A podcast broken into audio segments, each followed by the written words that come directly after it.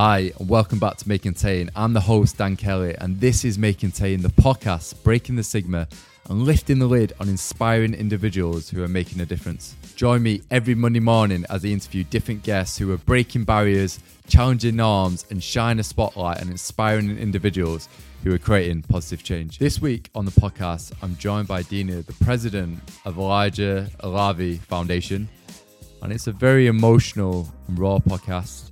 I'm glad I finally got the chance to sit down with Dina for an hour to kind of share her story. And I've been aware, obviously, of the Elijah Foundation for a while now. And I think I've only ever had like one US charity on the podcast. So it's great to kind of reach out to the guys and have them on the podcast to kind of share her personal journey and the tragedy incident that occurred to Elijah at preschool when he was given a grilled cheese sandwich and the tragedy of what happened next and the catalyst for Dina and Thomas's mission to create Elijah's Law.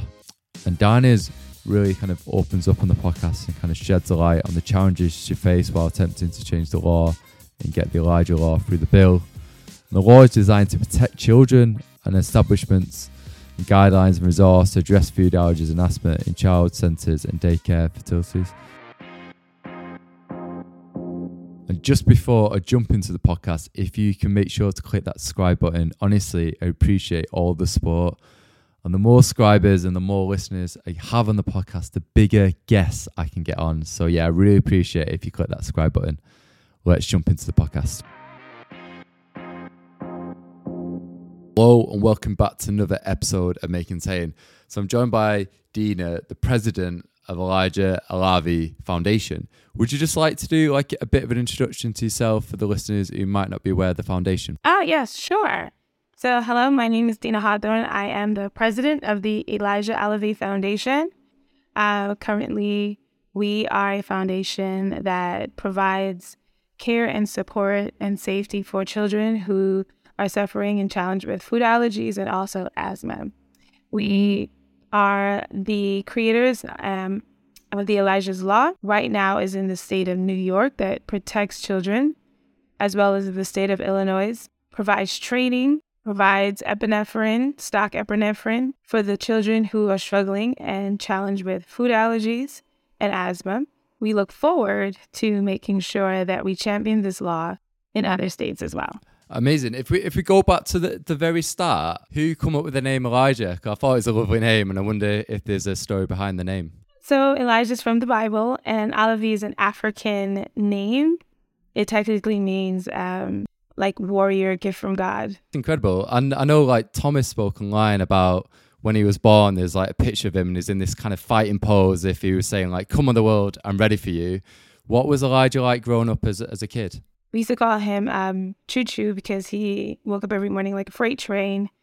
Once his foot touched the ground and he's up, he's full of energy, um, extremely tenacious, for uh, big personality. For some reason, it felt like he was growing up very quickly. So I always said he had like a little old soul in him too. Um, he loved anything that had a bass, you know, drums, percussion instruments. Very funny, very um, dominant. Like, you know, you couldn't really negotiate with him. Like, he knew what he wanted, and he was always clear about how to uh, communicate his needs in in a way that a baby can. Of course, like not in like full sentences or anything like that, but you knew if he was hungry. You knew if he was tired. Um, he wasn't that that baby that um, just fuss to be fussing. You always knew why he was like fussing about something. I mean, what was it like? Obviously, having a kid in New York. I've never been to New York, but I can imagine it's very kind of fast paced. How was it, obviously, bringing up a kid in New York? Fast paced. Uh, you know, have you have to be always vigilant about the things that's going on around you. Um, extremely diverse. Uh, you know, uh, I lived in a very cultural area so uh, culture is big uh, for my family, and um, New York is alive. You know, it's loud. The people are friendly, despite what people say about uh, New York City.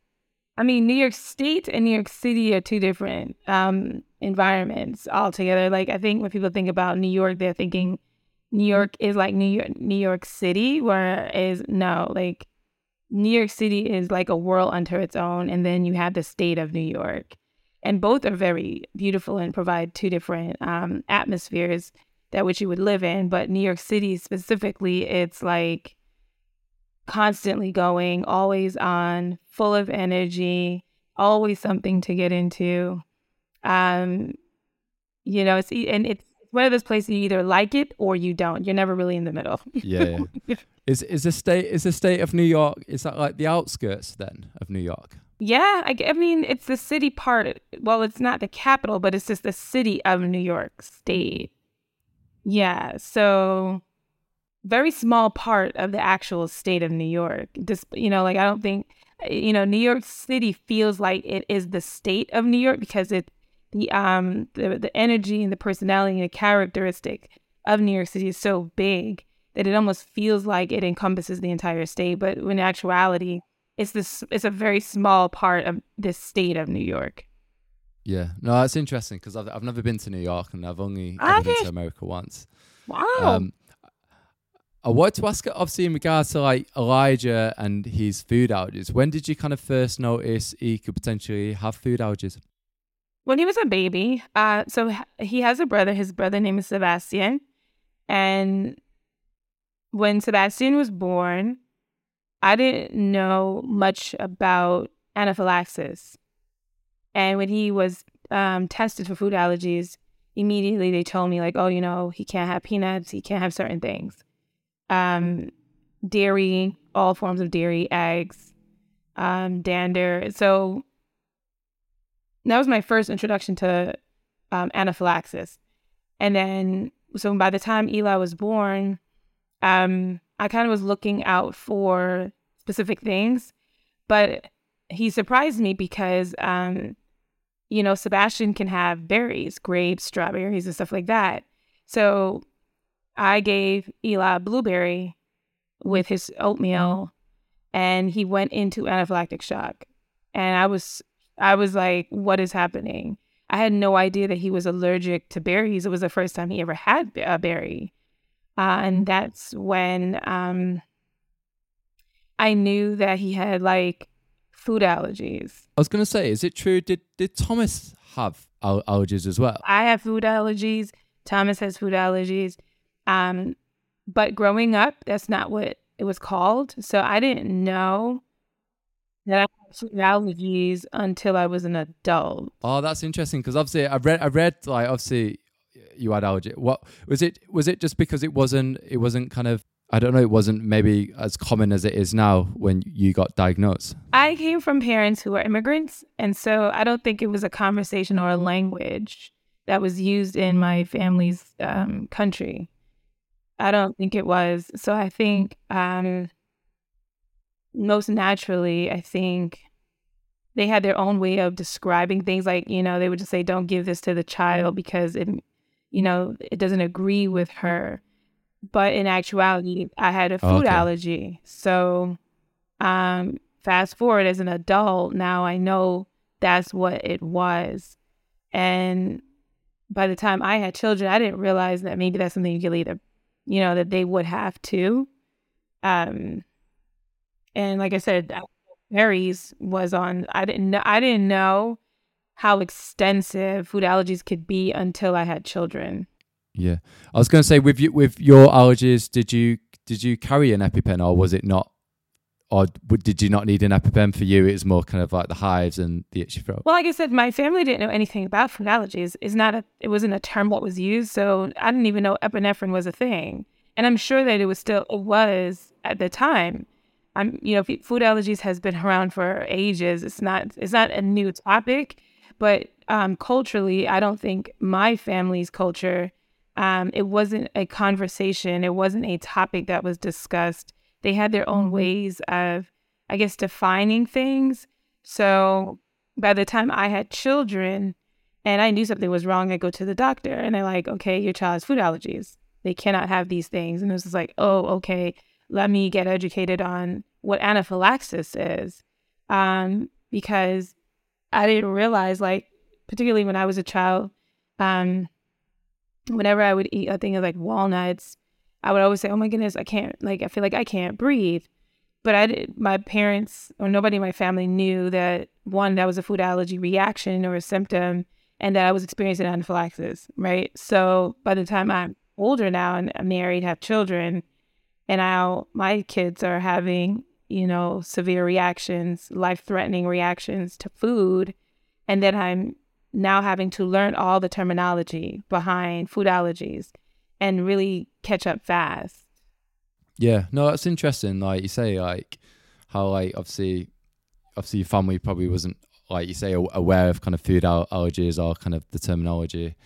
Um, I was going to say, what? How was it? Obviously, being a parent and kind of obviously when Elijah got di- diagnosed with an allergy, did it impact like, obviously yourself and um, Thomas? Obviously, when you was like adjusting your diets, obviously make sure the allergy the household was kind of allergy free Um, yeah, it d- definitely changed the way that we cooked our meals. It definitely changed the way we purchased food.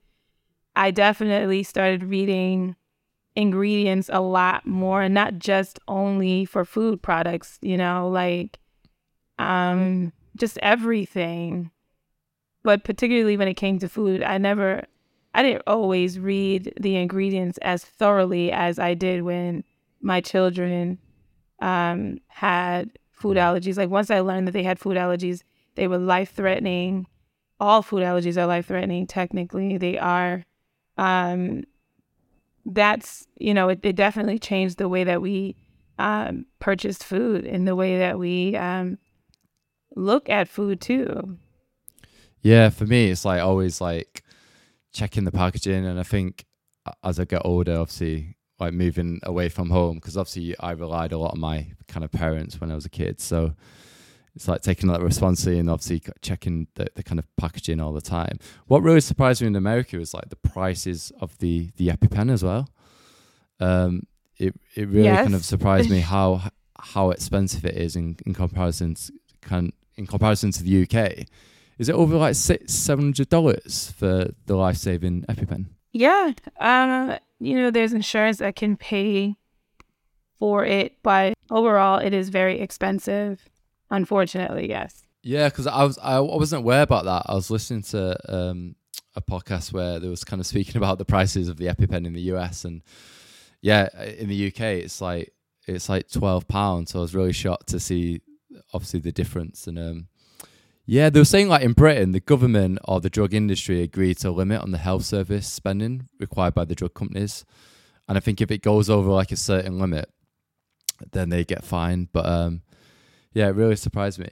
In regards to kind of Elijah's allergies, did he did he struggle with asthma as well? Because he had the asthma, um, you know, like, and then having a food allergy and having an anaphylactic reaction to his food allergy you never really knew what triggered what first sometimes. And what I mean by that is if he's eating some, like if he's having an, um, an asthma attack, right, where he's laboring to breathe, the first thing I always think is, did the first thing I always think is, did he touch anything? Did he eat anything? And it's it's like we have to move very quickly because it could just be that he's having an asthma symptom, right? And he just needs his albuterol as his rescue inhaler, right? Or is it he needs an epinephrine, we need to go to the hospital, right? Like, you know, his prednisone, like what what what are we actually um dealing with and what needs our attention right now? Like so that was always scary because having to act really fast and identify what's happening very quickly. Like there was an incident once where he, were, he was little.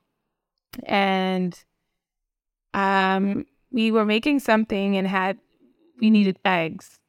And we were always cheerful and now he's big and so he's running around and he's getting into things. So he goes into the garbage. I don't know that him and his brother do this. They go in the garbage and they take out the eggshells. I don't know this. It's not until like he comes running into the kitchen and he's scratching and he's laboring to breathe and i'm like okay what is happening? I didn't get anything yeah, to eat. We don't have anything in this house. It didn't even dawn on me like the eggshells because they were in the garbage.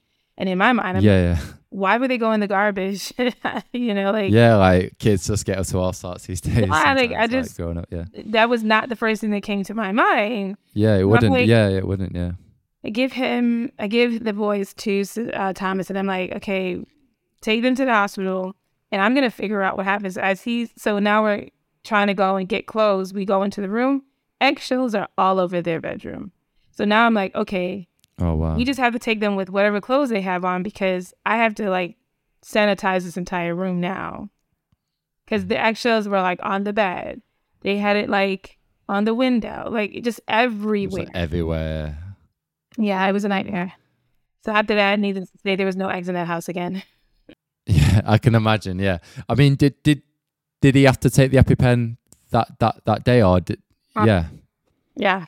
yeah, it's so scary. Like you know what I mean? When and and imagine it's, it's probably harder as yourself as a parent, where it's hard to distinguish sometimes is it allergic reaction or is it the asthma, and, and trying to work out what the symptoms are, or like you said, whether he's eating something that day. So I imagine it must be quite hard in that sense. Well, it is because, you know, anaphylaxis is laboring to breathe too. And that's an epinephrine require like you need your epinephrine and head to the hospital.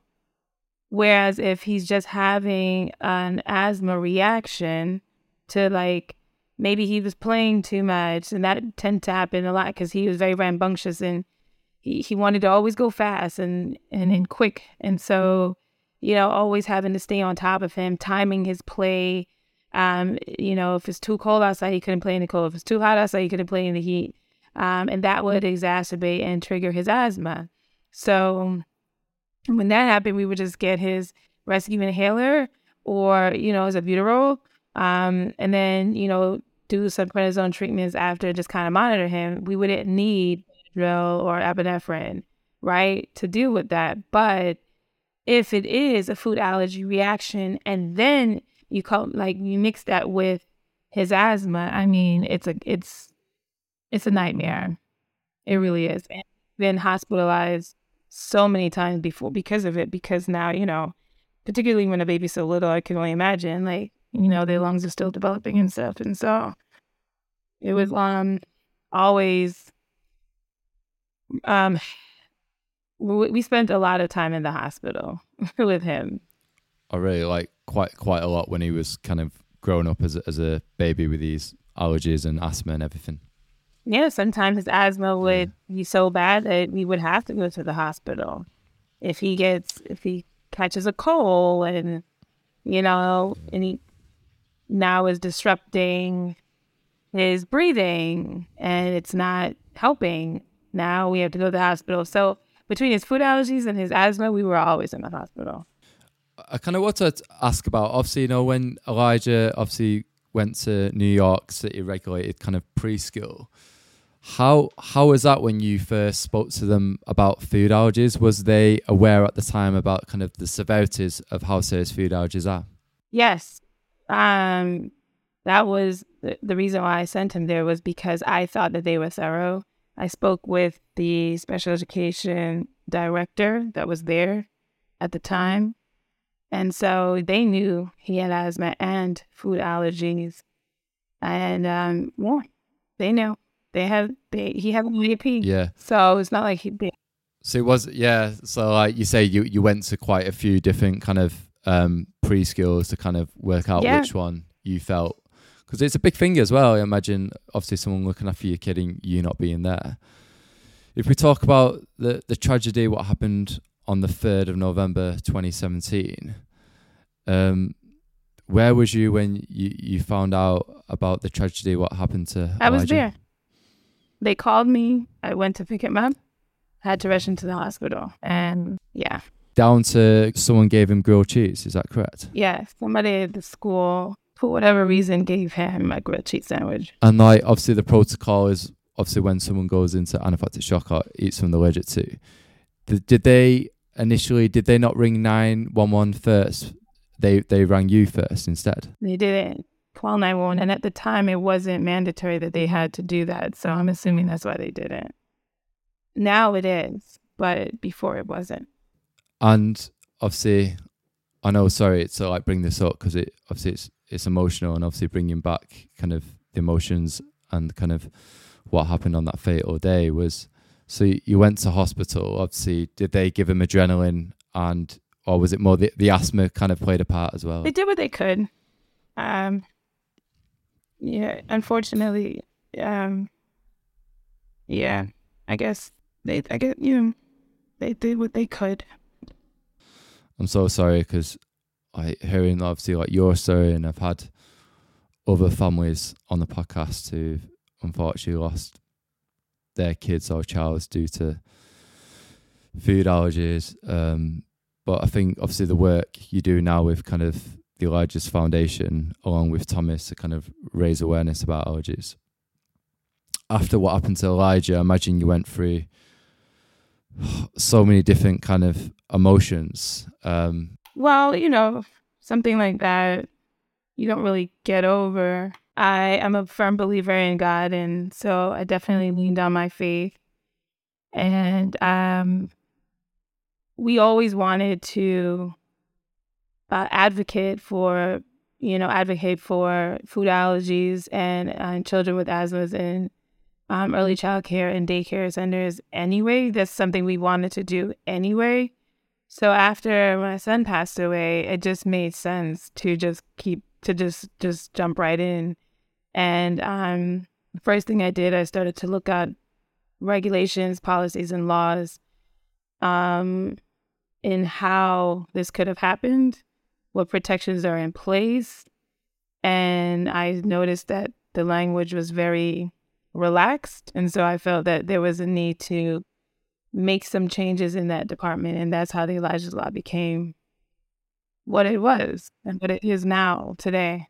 so when you kind of looked into it, was there no protection for kind of children in private or public healthcare in preschools? They had it wasn't for um food allergies and anaphylaxis and there was no training. There was there was no language for what to do, signs and symptoms, identifying them. I mean, we have fire drills. Um, people, you know, in schools or you know, if they're uh, they have nurses if somebody's like sick or something they have all these protocols on what to do but when it came to food allergies there there wasn't no real emphasis or a, a, a lens or focus on how you identify signs and symptoms in children with food allergies or particularly dealing with asthma and these are children that cannot speak for themselves so i mean yes we they had you know some regulations and policies in place for children over the age of seven, you know, but none for children below that age. There was no tr- there was no language, you know, representing or supporting uh, the children who cannot speak for themselves on how to go about mitigating that risk, on how to go about protecting those types of, you know, the little ones, the babies. I call them. I call them. There was there was nothing. So I just felt that we needed to create something and, and put something in place because that you know I don't I don't I don't own a farm and everybody most people in America are relying on going to the grocery store and other people you know providing the produce for them so uh, what we can do is put something in place to help and protect those children who cannot speak up for themselves, who cannot say, I'm choking, I can't breathe, you know, I ate this. Um, it's uh, it's on us to be able to um, help, you know, those those children. Um, being able to identify signs and symptoms is one of those ways because food allergies aren't really going anywhere right now. I mean, there's so much research that's being done to help mitigate and um, you know treatments.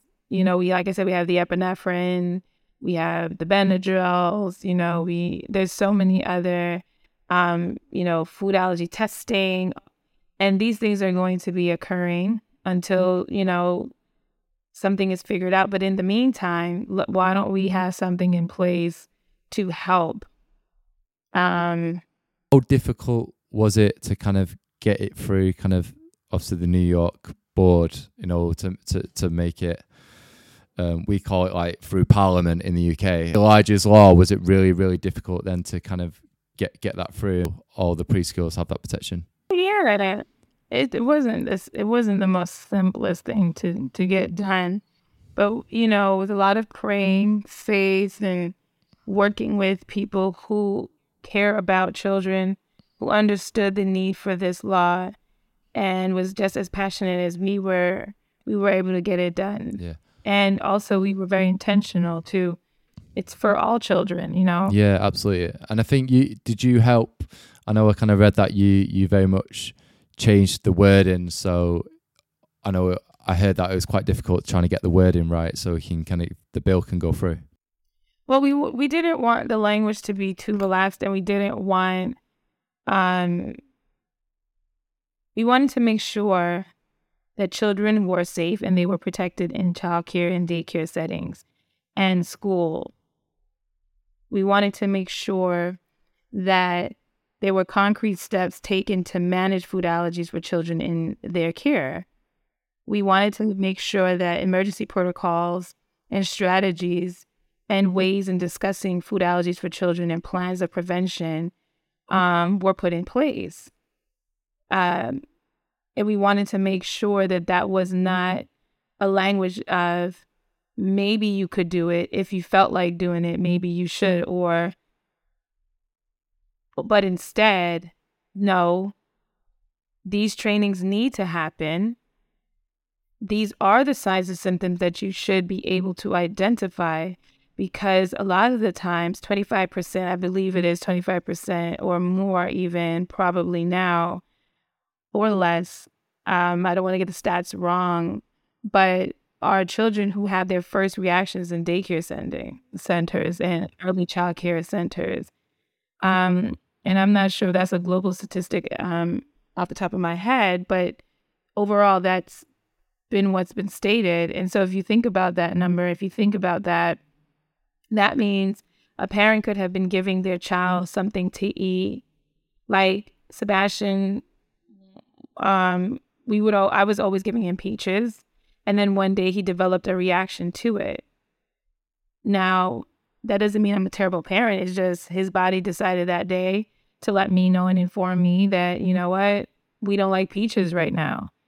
Um, and because I was familiar with those signs and symptoms, I was able to go, okay, you know, let's get it retested and figure out is this an intolerance or is this um, a food allergy that potentially needs to be put on the list of things that we need to like watch out for. And so it just became like a, um, an intolerance when he was a baby. And now, you know, he can have um, peaches, but at the time, there was a short period of time in his life where he couldn't have it. So it's really important that um, when parents are leaving their children in the care of others, particularly in these types of settings, and this also goes for home daycare settings too, that it's important that you are trained to identify the signs and symptoms of food allergies. And most importantly, understanding the triggers, particularly when it comes to asthma as well, so that that child can go back home the same way they arrived, alive. Oh, absolutely. Um, do you remember, obviously, when the Elijah Law obviously went through? Do you remember kind of the emotions of how you felt? Like, obviously, because I know obviously you and Thomas worked hard to kind of um, get it through the bill. Do you remember that day clearly of, of, of when you found out? One, I was excited, but I didn't have time to be excited because um, there was still a lot more work to do. So, like, yes, we did pass the law but there was still a lot of work that needed to be done, a lot of other things that needed to be implemented. So that was just like step one. Um, and so I didn't have a lot of time to like be in Jubilee and I was still grieving. So uh, there wasn't a lot of excitement in, in the way that most people would think that there was a celebration. No, I think today I'm kind of starting to take pride in in what God has been able to do through um, this foundation and the work that we have been able to accomplish alongside some amazing and wonderful people. Um, and so I think I'm just now being able to sit back and say, you know, thank you, God, for the opportunity to protect children all across this this this country. And it's an absolute like tragedy what happened to Elijah, but obviously the work with yourself and Thomas are doing, like you say, to protect kind of kids f- from all over now. Obviously, with it I don't know too much in regards to like the different states in the US. Are you, are you trying to get it through different states? Or is that really difficult because of how many states there is in the US? Like, I guess you could say that. You know, um, yeah, I guess you could say that because it's difficult. That's for sure. It's not. It's definitely not easy. Um, because in the UK we've got like England and um, like Scotland. I can only imagine. Yeah, so it's a lot but easier yeah, no, in that sense. Like. I yeah, I guess. Uh, I mean, you know, when you think about politics and you thinking of, and when you think about, uh, you know, you were talking about working with a lot of people here. So, um, I think naturally there's going to be some opposition at times, and you know, I, I'm like I'm a believer in um love and that that always will rise and that um as long as I'm able to communicate the need, and as long as we stay focused on the importance of what the Elijah Law brings to the table and why it's important, even with opposition, I think sometimes the goal is just to hear everybody's perspective and concerns and to see why they have a concern and what that concern is. And usually, once we're able to sit down and have a conversation and a dialogue about it, um, people are able to come around and go, oh, okay, I, I understand what's happening here. Yeah. How, how's it been, obviously, like promoting, I say promoting, but obviously kind of getting the word out there about kind of Elijah's story. I kind of read that you do a lot of like events, you know, with the communities. Um, how's that been? Obviously, getting the word out there to make everyone aware of um, Elijah's story. Great. Um, we're still we still have a long way to go. It's a challenge. Right now, we are restructuring the foundation because we really want to um, be in the community a lot more. Uh, focusing on the law does take a lot of our attention. Um, but we are still very much in the community, doing the work in the community, and we just want to be a little bit more in the community, uh, allowing um, a lot of our work to touch and agree as we say in our culture, touch and agree with the people.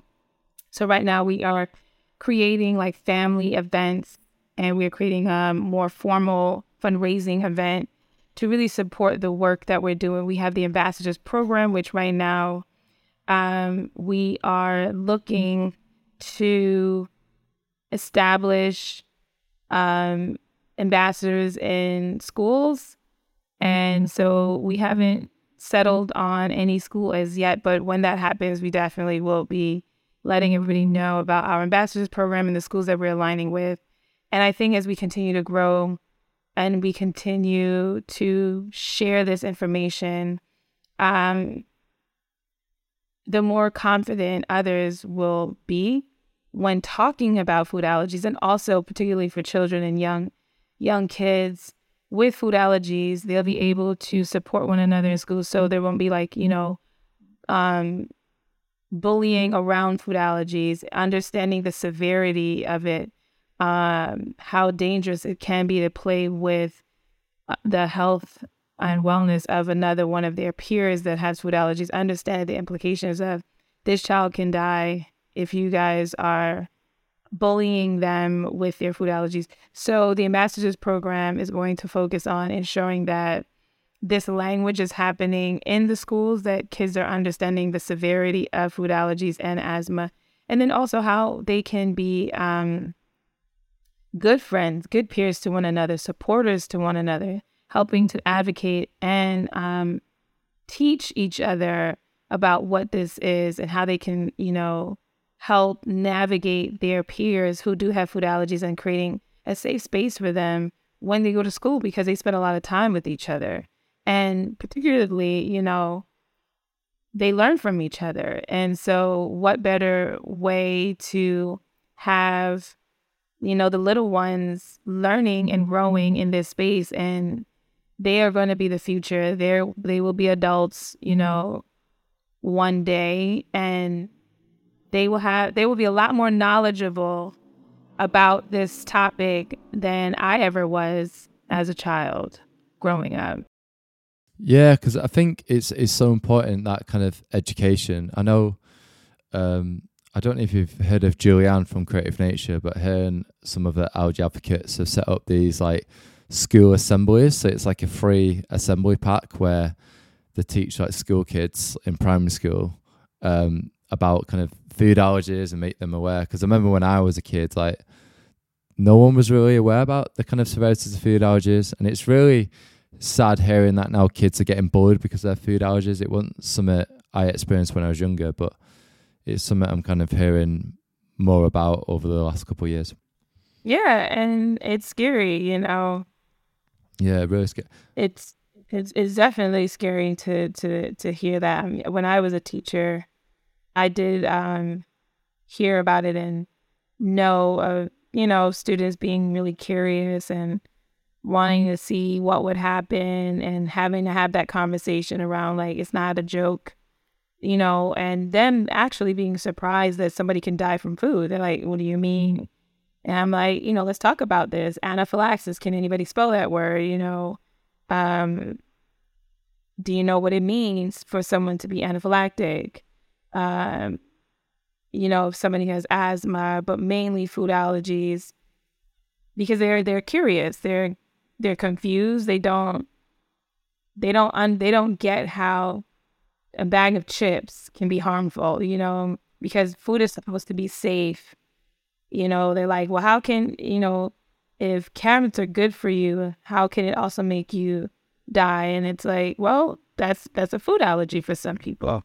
And I think kids are quite curious as well, so it's great to make them aware about kind of food allergies. Um, how how long was you a teacher for? Three and a half years. Oh, amazing. Um, I was going to say with the Elijah Foundation, has it been difficult, obviously, to to get the funding, obviously, to do it full time, to kind of raise as much awareness as you can and kind of carry on the incredible work you're doing? It is a challenge because I feel like it's still a topic that everybody is not not that they're not aware, but it's almost like saying, is it really that serious? You know, should we be that concerned? And I like, I think about food allergies and what we are doing right now. Um, I, I liken that to specifically when, you know, at a time mental health was not a conversation. Um, you know, it wasn't a topic. It was still like taboo to talk about out loud. And now everybody is willing to talk about yeah. it. So, you know, I, I look at what we're doing as we're trailblazing this path where this conversation about the importance and the severity of food allergies um, will start to take place, not just in the food allergy community, but also outside of the food allergy community. And I say that to say heart health, cardiovascular issues are important, uh, mental health is important, diabetes, you know, people who are struggling with diabetes is important, but so are food allergies. And I know some people they think like it's a mild reaction, like, oh, you're just gonna break out in hives. And it's so dangerous to only view food allergies as the symptom of hives or rashes. Because then you are never really truly prepared for anaphylactic shocks yeah. or reactions. And when that happens, you you're not moving quickly enough.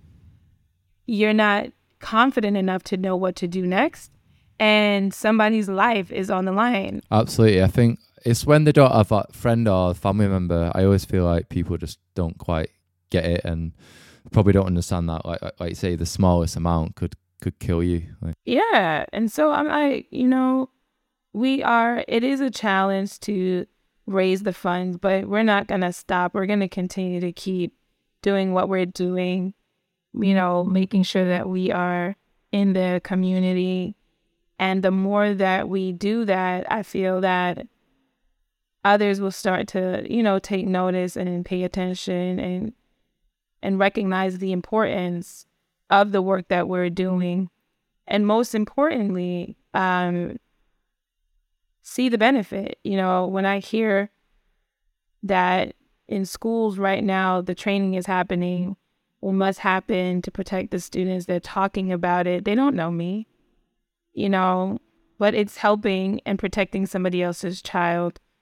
um, a close dear friend of mine, I call her my sister.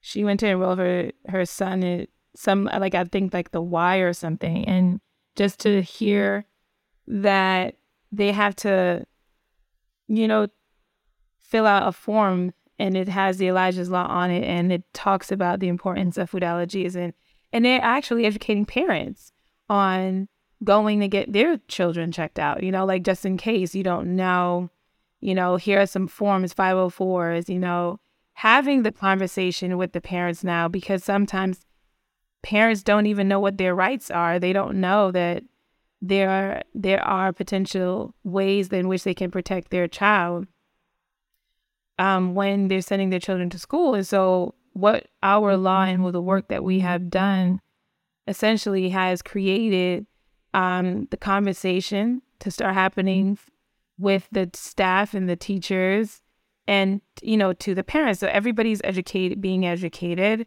but also the parents are being educated as well. They're given information. So if they didn't get it when their child was born if they're not getting it at the at the hospital from their pcp their pediatricians now the schools are having that conversation with parents and that's amazing. Yeah. No that's incredible obviously with the work you do. What's your kind of ambitions over the next like say two to three years? Have you got like massive goals in mind of, of where you want to take um, elijah's foundation. Absolutely. Uh, particularly we really want to grow the ambassadors program. Um, we think the children we know that the children are the future because they are. And um, but most importantly you know, protecting all children in this country. And so taking this this law federal is absolutely um something that we are focused on doing and um diligently working towards getting done. And it's a challenge, but we are ready to take that challenge head on and see, you know, where that, you know, how that happens, when that happens, we don't know. Um, but I'm really excited about what the future looks like for the Elijah Alavi Foundation. Absolutely.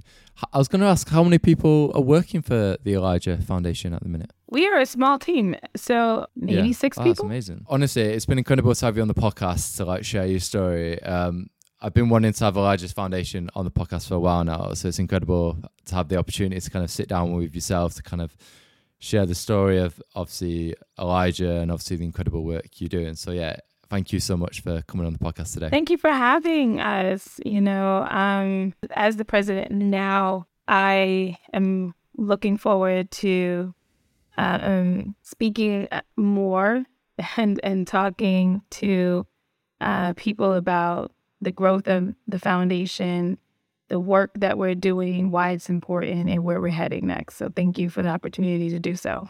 Oh no, honestly, it's been my pleasure and yeah, it's great. Um, like you say, to, to, to speak with yourself and obviously find out more about about about kind of your story as well. So no, I appreciate it. So yeah, thank you.